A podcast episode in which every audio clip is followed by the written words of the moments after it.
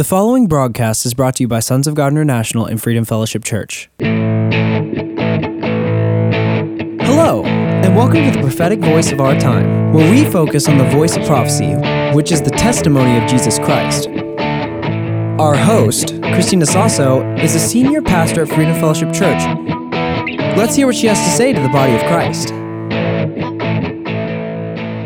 Hello, and thank you for tuning in. You are listening to the prophetic voice of our time. My name is Nicole Mendoza with Freedom Fellowship Church and Sons of God Ministries International, and I'll be filling in for Pastor Chris for this episode of our radio broadcast. It's an exciting time for those walking in step with the Lord because even just within this congregation, we've turned a corner, and we know that in this season, we are walking in a greater anointing with the Lord. So it's time for us to take hold of the Lord's promises and move forward in action as we heed the call and instructions of the Lord. As a body, we've committed once again to meet on a regular basis to pray over the country, over our government, over our education, and for the health of all those around the world. We've prophesied, laid hands on each other, loosed blessings, pulled down strongholds, and made declarations. And we are seeing the fruits of that. A few weeks ago, we held our last fundraising sale of the year, and we were blessed to hear that the presence of God was felt in that place. We set everything up with purpose, with all the lessons we had learned from our summer business training sessions in mind and we were ready to move as the Lord directed. Pastor Chris called us to lay hands on several people who needed prayer, and we declare healing, direction, and joy over their lives as the Spirit gave us utterance. There was no hesitation in any one of us, and praying on the spot came as natural as breathing. People even said we prayed differently. So I want to encourage you Keep allowing the Lord to work through you. God is at work in us and in pockets of his churches throughout the world, and he is readying us for a greater work. As the word says, now it springs up. Do you not perceive it? In John 4, after Jesus was found talking with the Samaritan woman at the well, and his disciples began encouraging him to eat, Jesus said to them in verse 34, my food is to do the will of him who sent me and to finish his work. Don't you have a saying, it's still four months until harvest? I tell you, open your eyes and look at the fields. They are ripe for harvest. Even now, the one who reaps draws a wage and harvests a crop for eternal life, so that the sower and the reaper may be glad together. Thus, the saying, one sows and another reaps, is true. I sent you to reap what you have not worked for. Others have done the hard work, and you have reaped the benefits of their labor. As we look at this passage, we know that the harvest is the salvation of those ready to be received into the kingdom of God. But what does Jesus mean when he confronts them about the saying they have, that it's still four months until harvest? After the Feast of Tabernacles, the autumn olive harvest was the only major crop being harvested in Israel until the end of November. Then, from December all the way to March, there was a waiting period until the harvest would begin again. So, Israelites often use this saying with the idea that certain things take time and there should be no hurry for a task that requires waiting. But Jesus tells them, change your mindset. Open your eyes and look at the fields. The seeds that someone else has sown has fully ripened. Today, we are in a time of many upheavals, but also of great harvest and celebration. From coast to coast, New York to California, revival is breaking out as the prophets and apostles are taking center stage.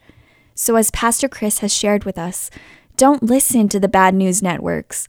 Don't listen to the false prophets because they don't see what God has shown us.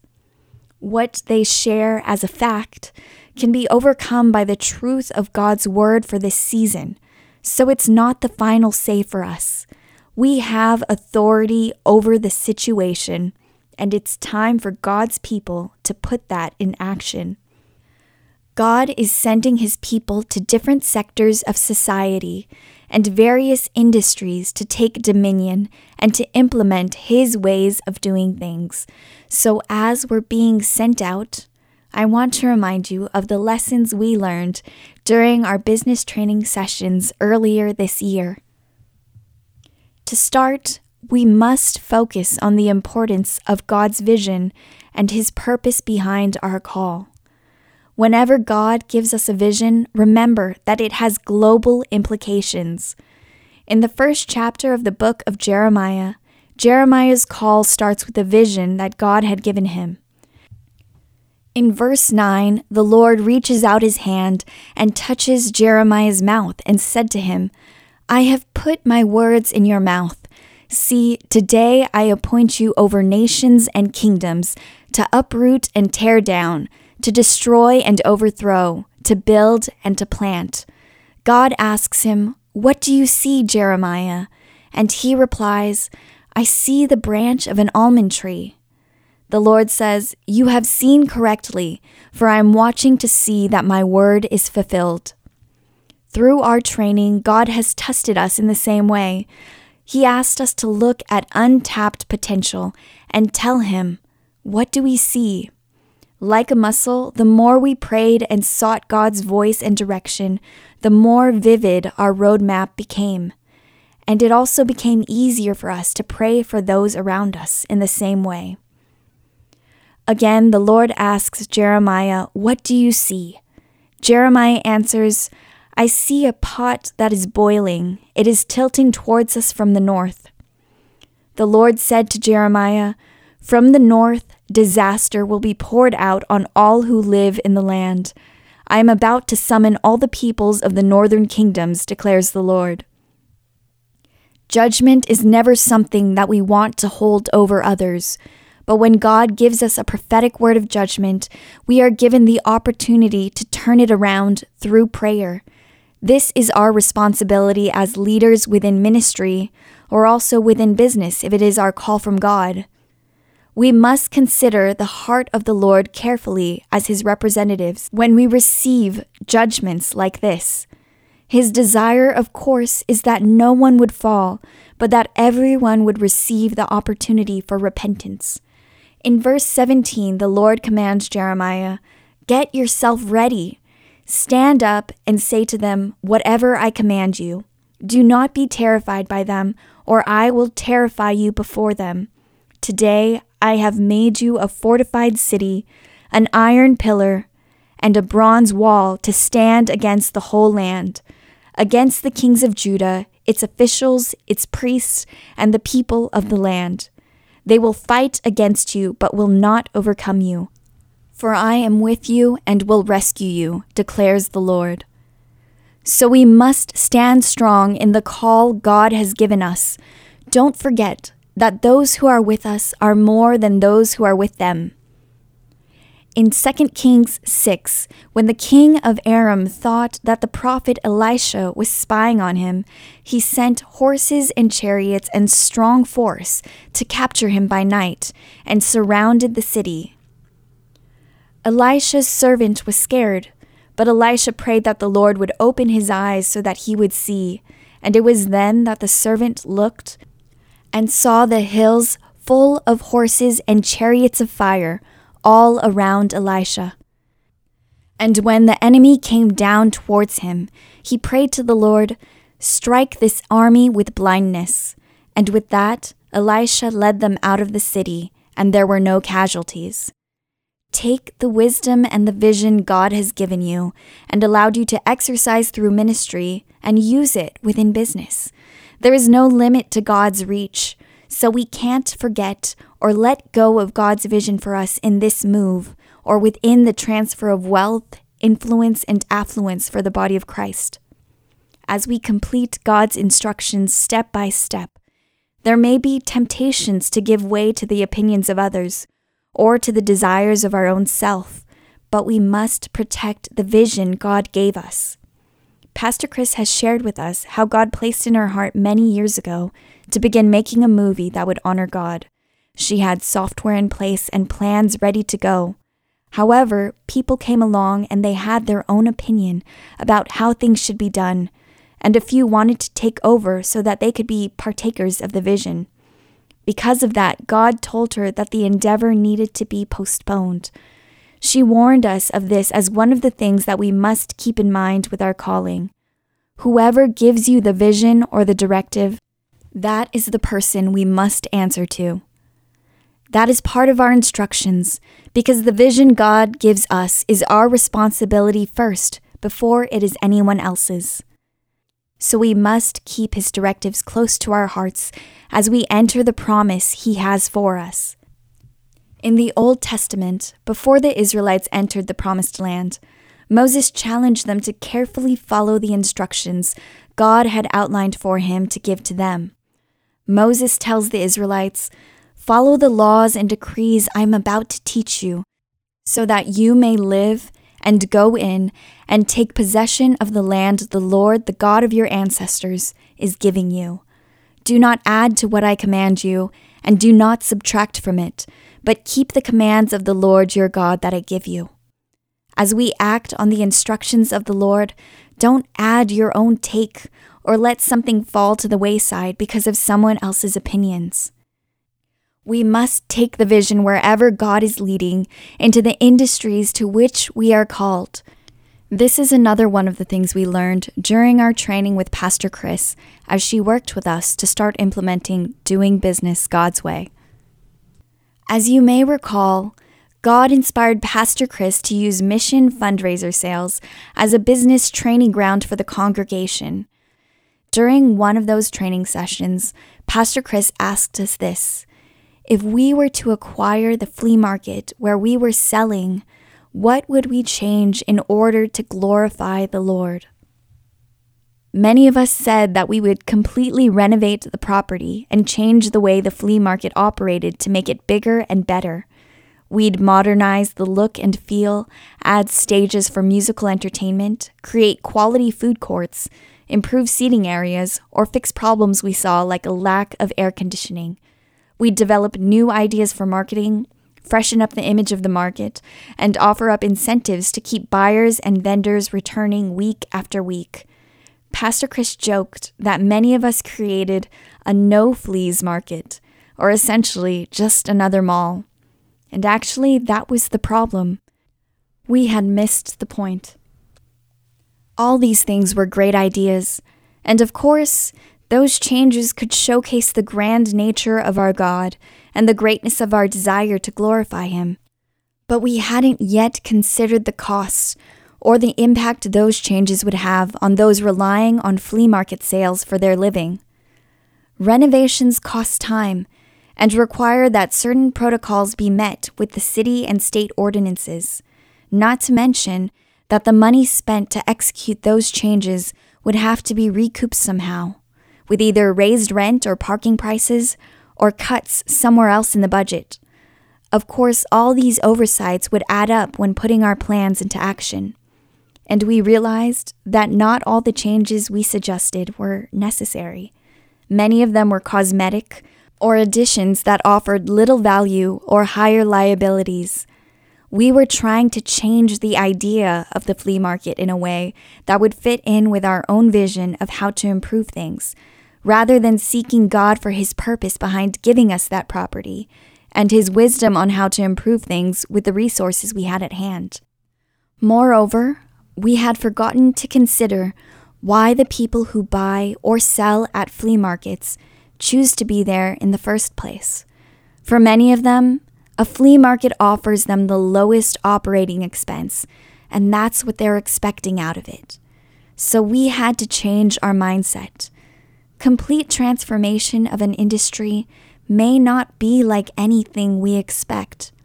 In 1 Samuel 16:7, God told Samuel, "For the Lord does not see as man sees, for God looks at the outward appearance, but the Lord looks at the heart." We see the outward glory of fame and riches, but God sees the transformative power of influence and resources. In much the same way, when it comes to our prophecies and the domain God places under our charge, we should not focus on the way things look or the way we want them to look. We can decorate the outside, have a beautiful looking business with the highest quality marketing materials, the latest and greatest technology, and workers who not only look the part, but have the accolades to match. But if it doesn't serve the Lord's purposes, or if there's no substance behind it and the vision and the purpose can't bring the business profit, the way it appears doesn't matter. This can apply to other areas of our lives too, and it can apply to ministry. What we want is not always necessarily what we need or what is the most impactful. We need to check the motivations of our heart. What is done for the Lord in secret often can have the greatest impact, and by the same token, the opposite can be true too. What is done for acknowledgement can often be your only reward. Paul writes in 1 Corinthians 13 what is my gain if I speak in tongues of men or of angels? If I have the gift of prophecy and can fathom all mysteries and all knowledge? If I have a faith that can move mountains?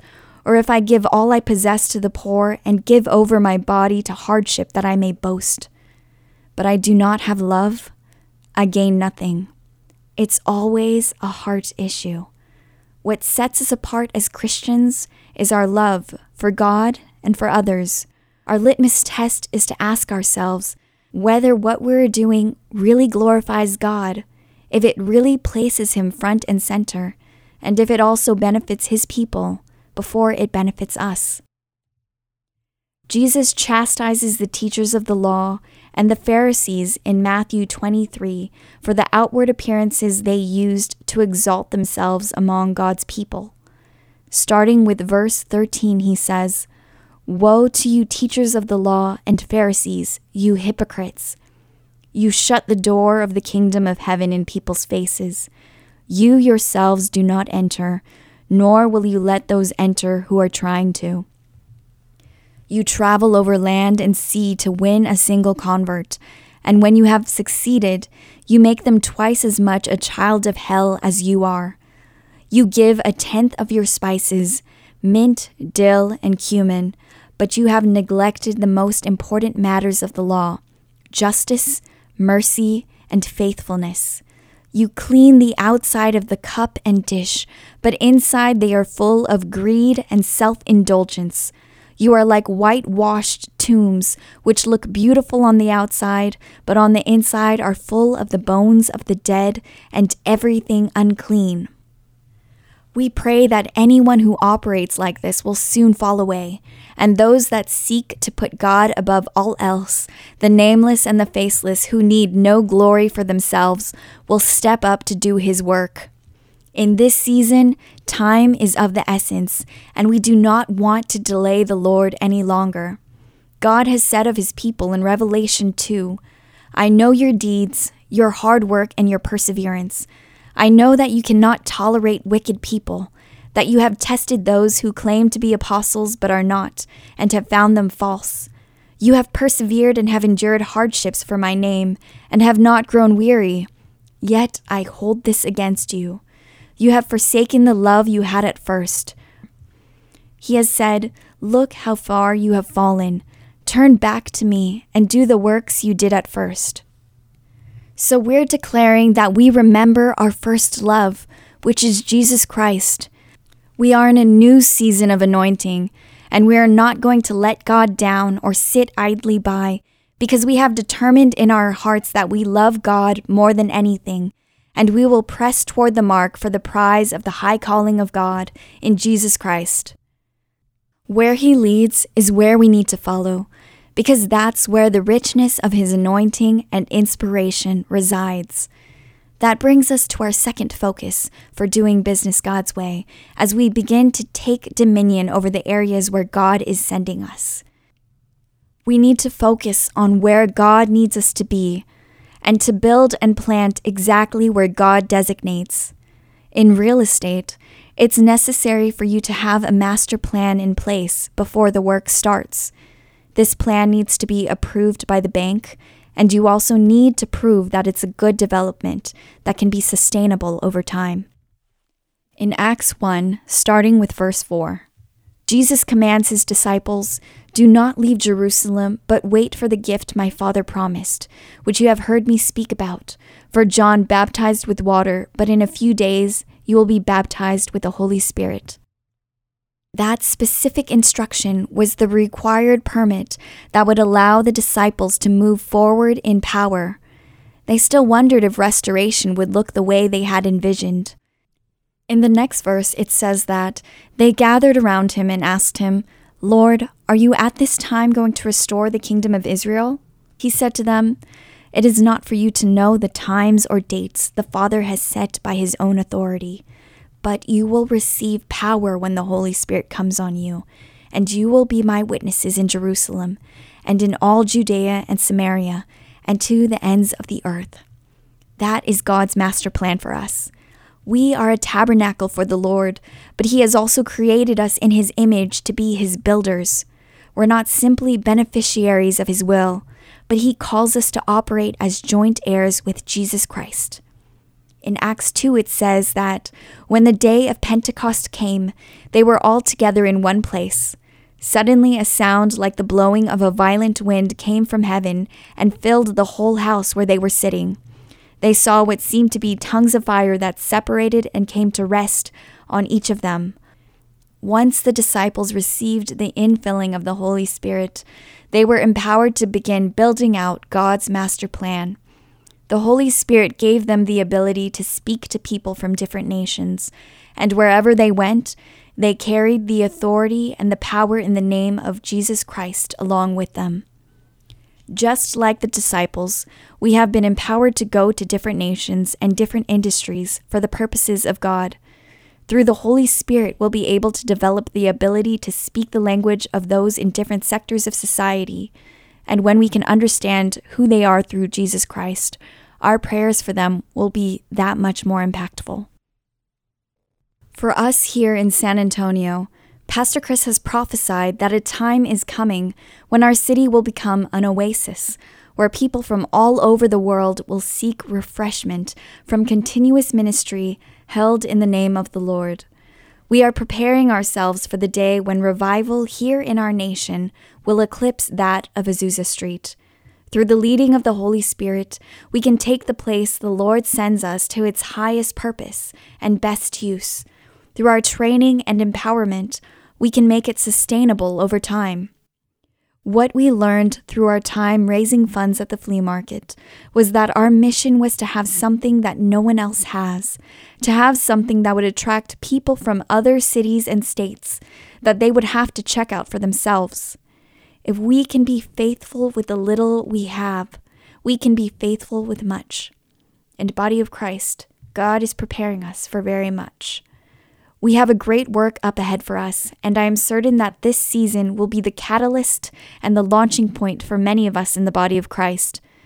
The Lord is calling us to be instant in season and out of season, and to produce fruits even when facts tell us that there is still four months until harvest.